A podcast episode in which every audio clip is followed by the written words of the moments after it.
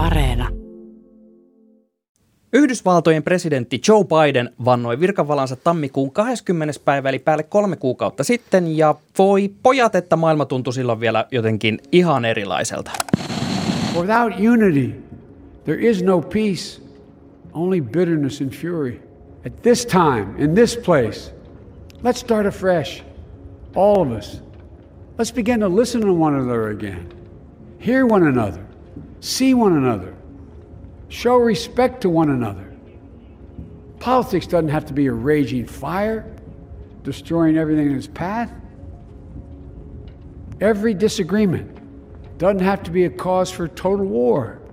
Vain pari viikkoa ennen tuota puhetta edeltävän presidentin Donald Trumpin kannattajat olivat vallanneet Capitolin eli siis sen kongressirakennuksen. Ja koko maa oli niin tulehtuneessa ilmapiirissä, että mekin pohdittiin aseellisen konfliktin mahdollisuutta. USAssa on myös paljon ammattilaisia, niin asiansa osaavia ihmisiä, joiden homma on varmistaa, että se kapinointi ei johda mihinkään, sisällissotaan tai muuhun verenvuodotukseen. Tilanne on kuitenkin rauhoittunut jopa siihen pisteeseen, että somessa on alkanut näkyä kyselyitä, että hei, onko siitä Bidenista kuulunut mitään? Biden lupasi muuttaa maan suuntaa Trumpin jäljiltä sadan päivän aikana ja tämä etappi tulee nyt täyteen. Tässä jaksossa me pureudutaan siihen, mitä USAssa tapahtuu nyt. Vieraana meillä on tänään meidän vanha tuttu Amerikka-asiantuntija Jani Kokko Jyväskylän yliopistosta. Minä olen Marjukka Mattila. Ja mun nimi on Sami Lindfors. Ja nyt takaisin Pasiaan.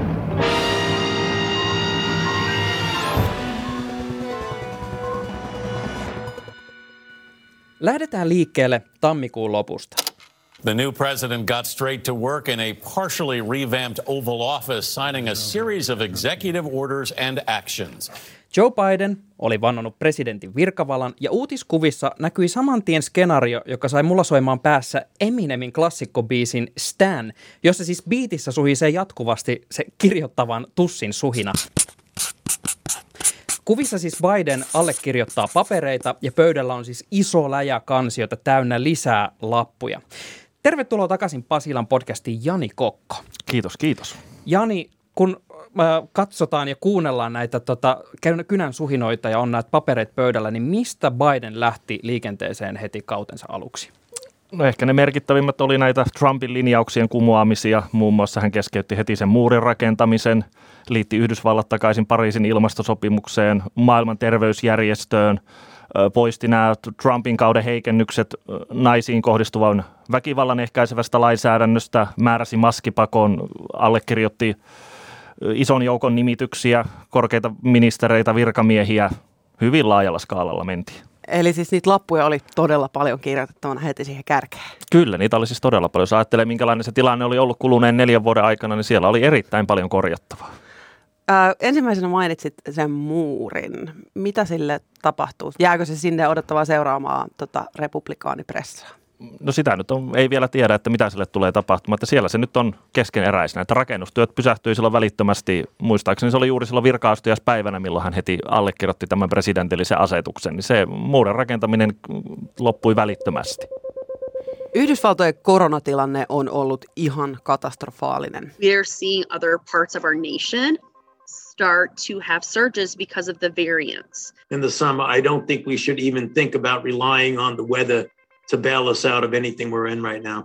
Ja Bidenin tavoitteena oli ensin saada 100 miljoonaa 100 million. rokotusta tuikattua kansalaisiin ensimmäisen sadan päivän aikana. Sitten 200 miljoonaa. Miten koronatilanne etenee USA nyt, Jani?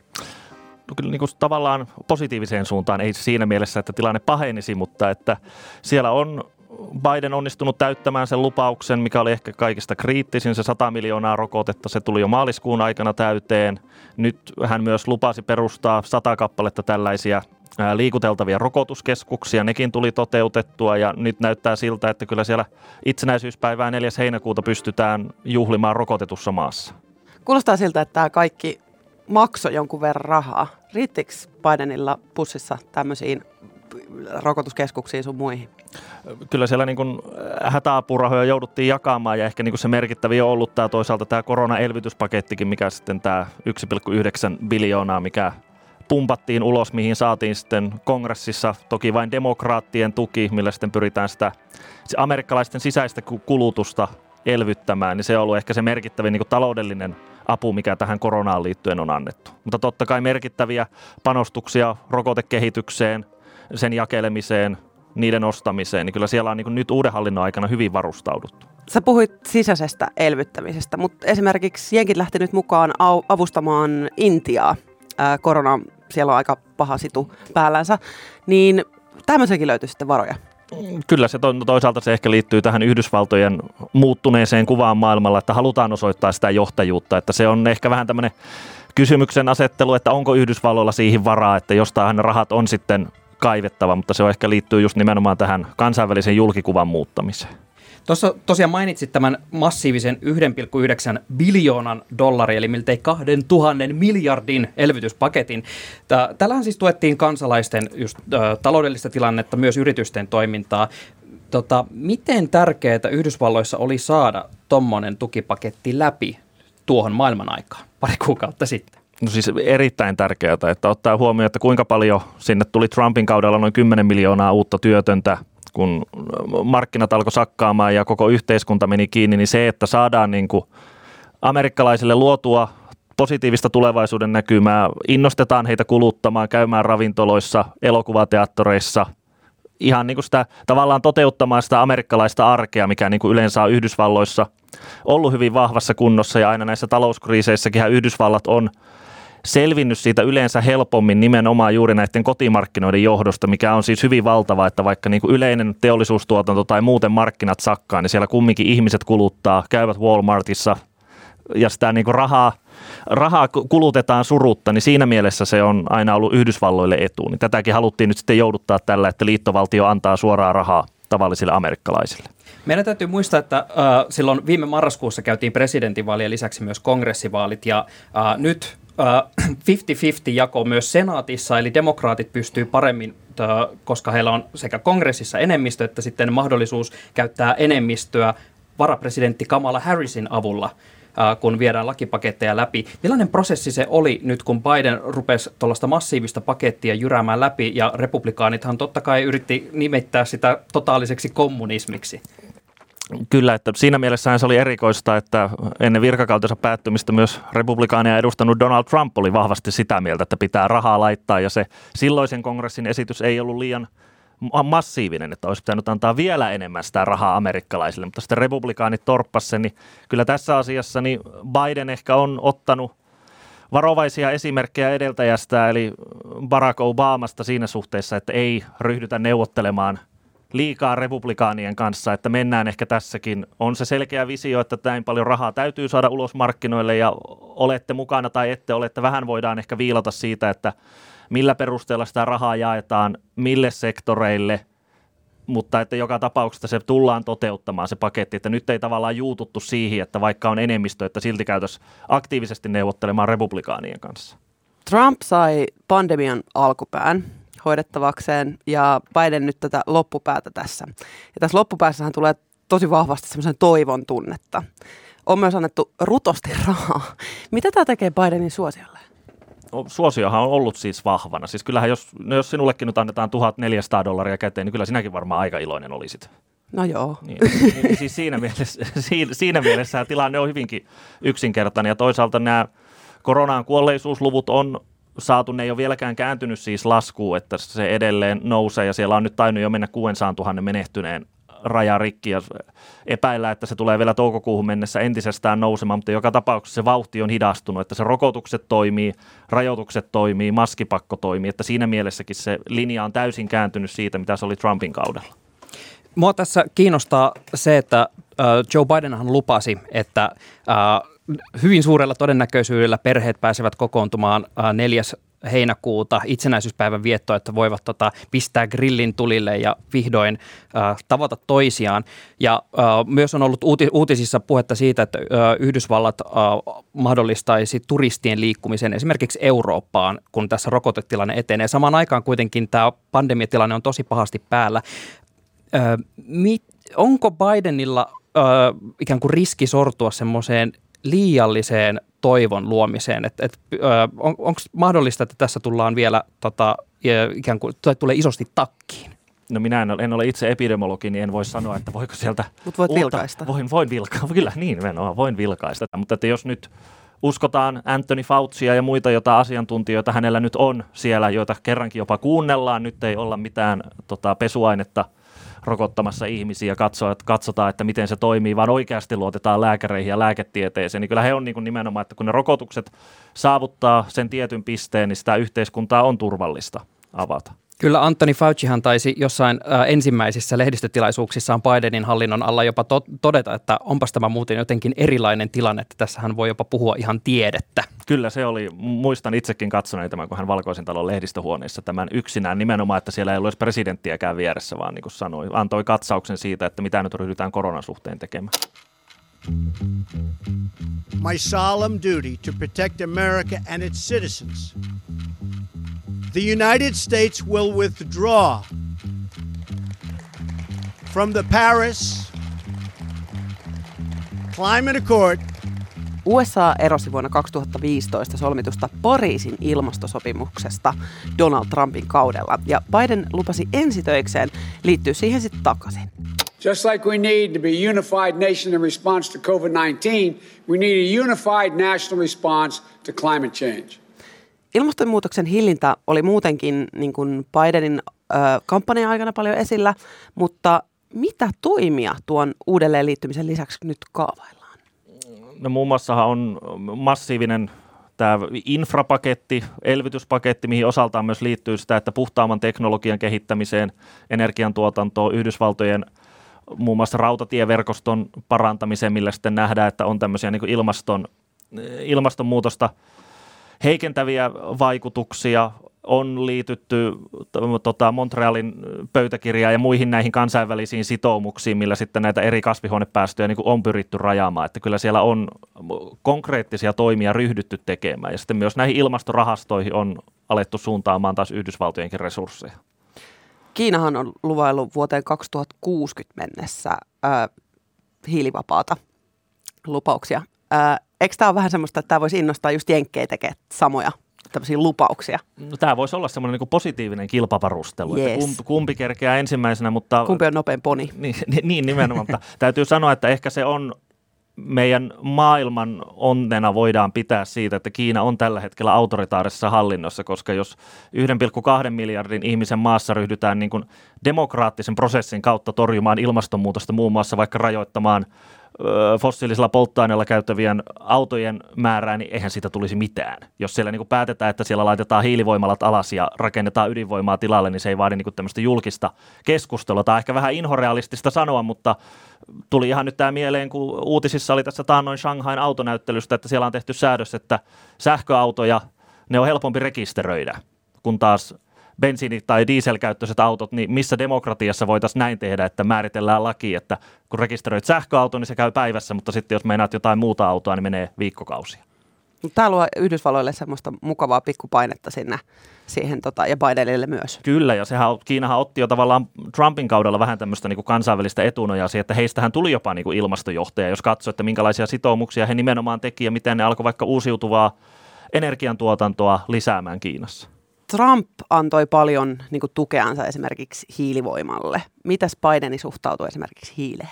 No hänhän vaalikampanjassa jo vähän puhui ehkä niin ohi suusa, että miten niin hiilen ja öljyn tuotantoa ja minkälaisia rajoituksia siihen tullaan asettamaan, kun se poistuu energian käytöstä. Ja tämähän kyllä heikensi hänen asemaa muun muassa Pennsylvaniassa ja Oklahomassa ja Texasissa, missä on niin paljon fossiilista polttoainetuotantoa, mutta kyllähän se Bidenin linjassa, jos niitä ilmastotavoitteita pyritään täyttämään, niin kyllä sitä ollaan ajamassa siellä aktiivisesti alas. Ja sitten toisaalta uusiutuvilla sekä ydinvoiman lisärakentamisella niin pystyt, yritetään niin kuin tavallaan paikata sitten sitä energiavajetta. Bidenhan pyrkii äh, myymään näitä kaikkia uudistuksia, jotka äh, just hillitsisivät tätä ilmastonmuutosta just sillä, että tässä niin luvataan työtä just duunareille, jotka on äh, vaarassa menettää työtä sieltä fossiilisten polttoaineiden puolelta. Äh, jos, äh, kun sä oot seurannut tuota keskustelua Yhdysvalloissa, niin, niin millä tavalla Biden on onnistunut myymään tätä suunnitelmaansa tällä työllisyysnäkökulmalla?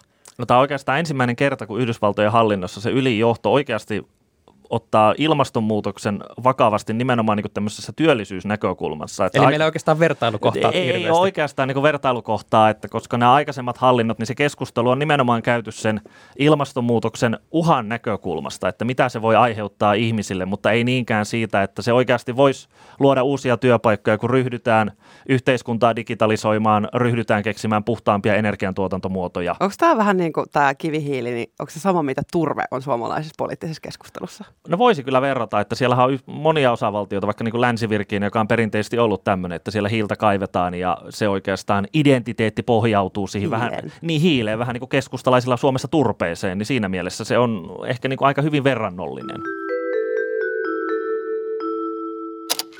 Kahden suurvallan Venäjän ja Yhdysvaltojen välit kiristyvät. Yhdysvaltojen uusi presidentti Joe Biden näyttää ottaneen edeltäjänsä Donald Trumpia huomattavasti tiukemman linjan Venäjää kohtaan.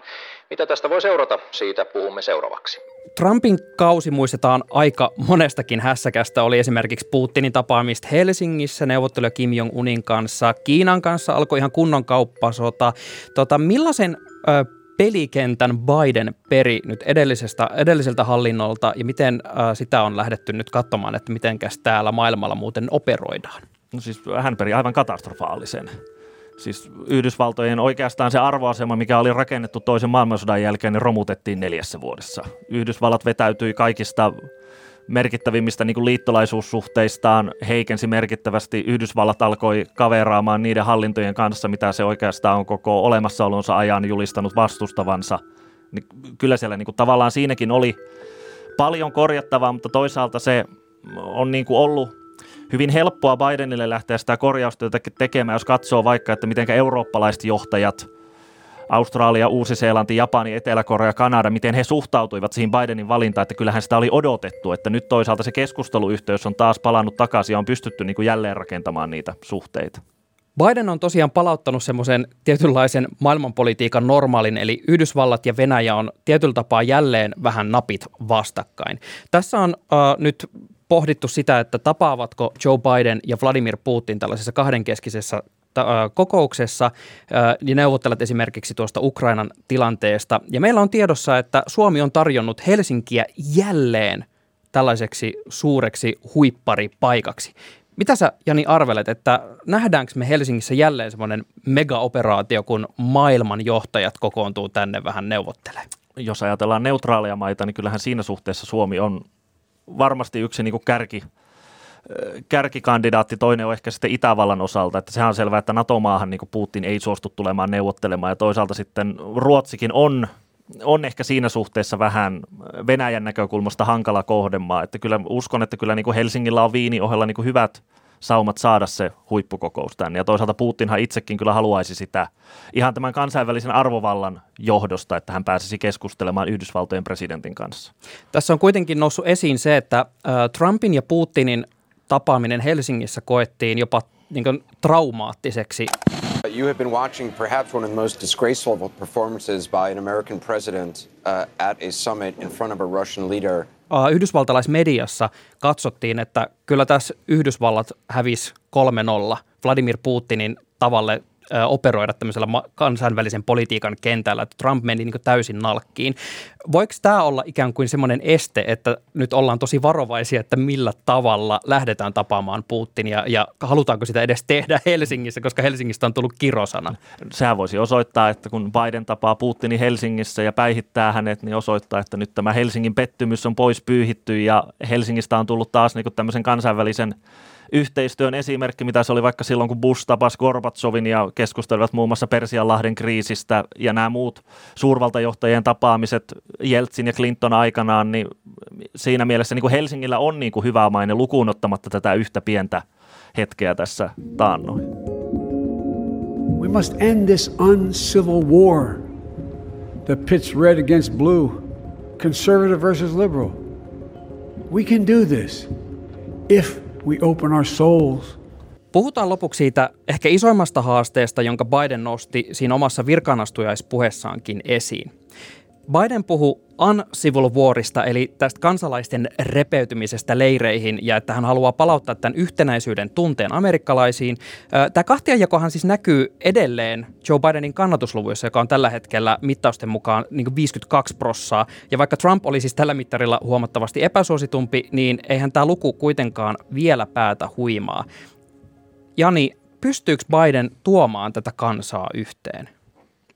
En usko, että tässä neljän vuoden aikana tulee semmoista muutosta käymään, että nämä oikeasti jakolinjat alkaisi purkautumaan ja kansalaiset lähestyisivät toisiaan. Että jos ajatellaan, että siellä oli parinkymmenen vuoden ajan poliitikot molemmista puolueista ruokkineet sitä äärimmäistä kahtiajakoa, mikä nyt sitten oikeastaan voidaan sanoa kulminoitui silloin Kapitolin valtausyrityksessä, niin en usko, että se Bidenin politiikka yksinään pystyy sitä muuttamaan, tai edes se retoriikka, mitä hän käyttää ja se esimerkki sata päivää on taputeltu.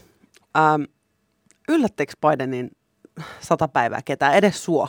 No, siis, no kyllä se voi sanoa, että kyllä se niinku yllätti siinä, että kuinka paljon hän sai oikeasti niitä asioita siis aikaan, koska siis ei Yhdysvaltojen presidentit tämän sadan päivän aikana yleensä ole niin noin kauheasti asioita saaneet. Mä mietin, että eikö se ole vähän semmoinen niin perinne, että tehdään joku sadan päivän lupaus ja sitten aletaan niin häsläämään, mutta sitten ne yleensä vähän venyy sen sadan päivän yli. Ja on, on, ja siis sitten, että mitä siinä tulee tapahtumaan, että onko kuinka kokematonta porukkaa vaikka valkoisessa talosta, miten se lainsäädäntöprosessit menee, jos ajatellaan, että Ford muistetaan sadan päivän aikana siitä, että hän armasti Richard Nixonin, Reagan tuli ammutuksi, Kennedy käynnisti Sikojenlahden maihin nousuyrityksen, joka päättyi tuhoisasti, että ei niin kuin moni muu presidentti, no oikeastaan itse asiassa kun noita tilastoja katsoo, niin Biden on niin kuin sillä FDR tota, tasolla niin kuin näissä, että kuinka paljon asioita on saatu aikaiseksi. Että kaikki muut on niin kuin ihan Eli siis puhutaan Rooseveltista. Ru, joo, Rooseveltista, kehen niin kuin oikeastaan tämä sata päivää on syntynyt, milloin hän käynnisti sen massiivisen ohjelman, että nyt ehkä sitten riippuu siitä, että voiko Biden nousta jopa hänenkin yläpuolelle, että miten nyt tässä sadan päivän jälkeen nämä tehdyt aloitteet tulee sitten lopulta toteutumaan. Mä on pakko siteerata tähän kollegaamme Toivo Haimia, joka pohdiskeli sitä, että Biden myi itseään presidentiksi tämmöisenä moderaattina, eli tämmöisenä tota, keskitien kulkijana. Onko oikeastaan osoittautunut sitä, että hän ikään kuin ö, esiintyi moderaattina, mutta hän on todellisuudessa hitusen radikaalimpi kuin mitä antoi ymmärtää näitä toimia katsoessa, niin siellä edistetään kuitenkin todella isoja suunnitelmia no en tiedä, että onko hän niin, kuin niin sanotusti radikaali, mutta toisaalta ehkä sitä radikaalina voidaan pitää, että joku saa Yhdysvaltain politiikassa jotain aikaan, niin se on ehkä se radikaalimpi puoli. Että jos verrattuna vaikka Obamaan, niin eihän Obama saanut oikein sadan päivän aikana paljon oli tavoitteita, mutta niitä ei oikein saatu eteenpäin. Oli sitä kokematonta hallintoa ja sitten kun republikaanit saivat 2010 välivaaleissa voiton, niin he sitten pysty torpedoimaan näitä Obaman Obaman niin kuin esityksiä, että siinä mielessä niin kuin uudistajana kyllä varmasti Biden näiden lakiesityksien niin kuin vaikuttavuudella tulee ohittamaan kyllä entisen pomonsa. Kiitos vierailusta Jani Kokka. Kiitokset. Kiitti. Kiitos, että kuuntelet takaisin Pasilaan podcastia. Ja muistathan, että jos satut tykkäämään meistä, niin laita Caps Lockilla jakoon Twitterissä ja Mesoa kuin entinen presidentti konsana. Seuraa meitä myös Instagramissa, missä entinen pressa ei ole. Me löydetään sieltä, että Yle takaisin Pasilaan. Ja kun kuuntelet meidän jakson, niin täkää, please, meidät ja tee joku jako. Se on kiva. Ja hei, kerro meille WhatsAppissa, että uskotko sä, että Yhdysvalloissa nyt jokin muuttuu, vai onko tämä tämmöinen Never Stop the Madness ja kohta vedetään taas skenaario? Numero tänne on 044 421 4823. Moikka! Moi moi! Hyvät kuuntelijat, minkä opimme tästä?